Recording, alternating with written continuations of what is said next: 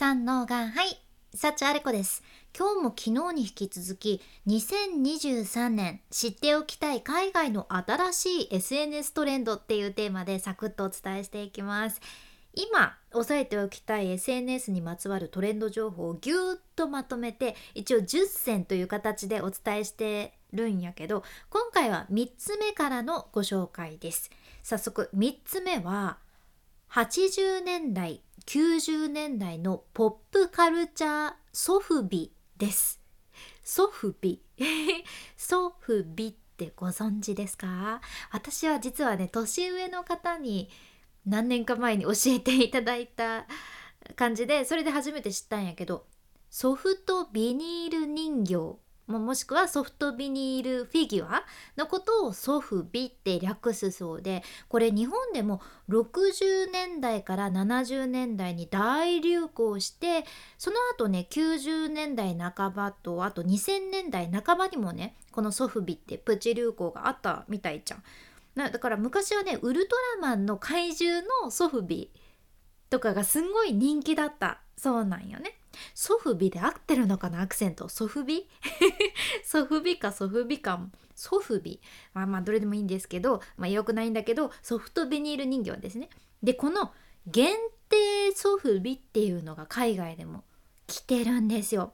あの世界的に有名なアメリカのヘビメタバンドのメタリカっっていうのがねそういうバンドあるんやけどこれが、まあ、90年代に特に大活躍したバンドっちゃけどそのメタリカのフィギュアセットもね先月出されてたりするじゃんね。で他にも Books-A-Million っていうアメリカの本屋さんがあって、まあ、日本でいうところのうんまあツタヤとかみたいなところっちゃけどその Books-A-Million がね Books-A-Million 限定でソフビを発売されていて何のソフビを出したのかっていうとゴールデンガールズのソフビなんよね。でこのゴールデンガールズっていうのは1985年から1992年まで放送されたアメリカのテレビ番組でして、まあ、4人の女性がメインで登場するコメディドラマなんやけどこれねこのドラマ過去にゴールデングローブ賞、うん、テレビシリーズの最優秀賞を3回受賞していてエミー賞も受賞してるっていうね。結構すんごいドラマなんですよ。だからそのドラマのファンも多かったわけなんやけどそのドラマのキャラクターたちを限定版のソフビフィギュアにされてるんですね。うん、で80年代とか90年代のものがまた来るよっていうのはこのポッドキャストでも最近お伝えしよるっちゃけどこういう80年代とか90年代のポップカルチャーがどんなのがあったのかっていうのを知っておくと SNS でねこれからちょっと出てきてもあああれかあれかってこの流れかってなって流れをつかみやすい件ここは要チェックです。では4つ目4つ目がね世界初のフードメタバースなんですね。ワンレアっていうフードメタバースがあってこれ今年アメリカの市場でローンチされたものなんやけど世界の飲食業界を Web3 に取り込んで、まあ、いわゆるその飲食にまつわるバーチャル体験とかフード関係の NFT とかゲームとか世界中の食通とも交流できるようなものを作られてるんですよ。でこれフードメタバース略してフードバースっていう風に呼ばれとるっちゃけどこのフードバースに入ったユーザーは有名どころのシェフとか、まあ、その有名なフードブランドとかもうむちゃくちゃ素敵なバーチャルレストランっていうのをそのフードバース上で見つけられるようになっとって、まあ、もちろんゲームができるゾーンもあったりするっちゃけどここではねその世界中の料理の NFT を獲得することができるってことじゃん。なんかこれがねまた独特でしてユーザーが自分で食材を集めてメタバース上でねで決まったレシピに従って NFT 専用のアートワークっていうのを作っていってそして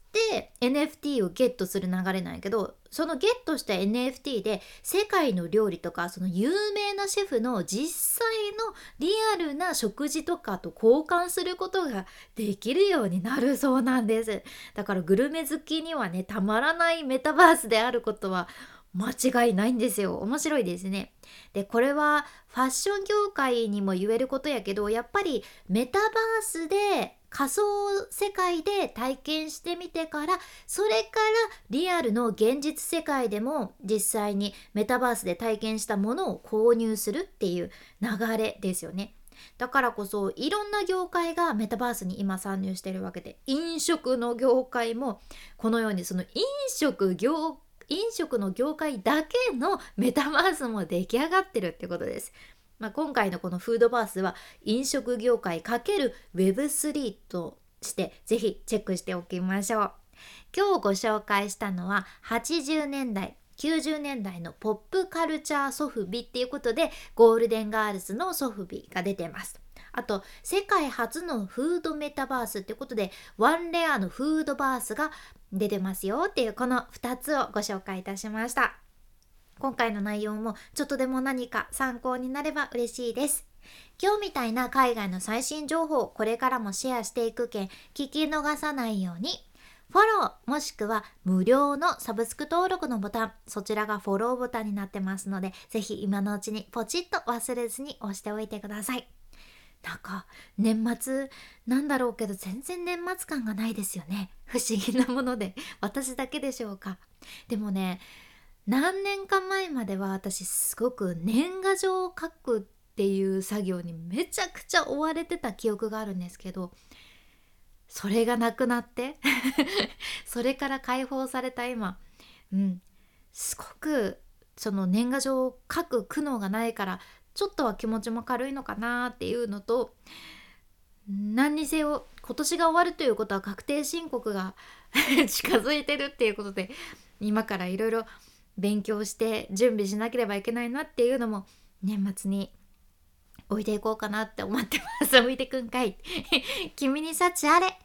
ではまた。博多弁の幸あれ子でした。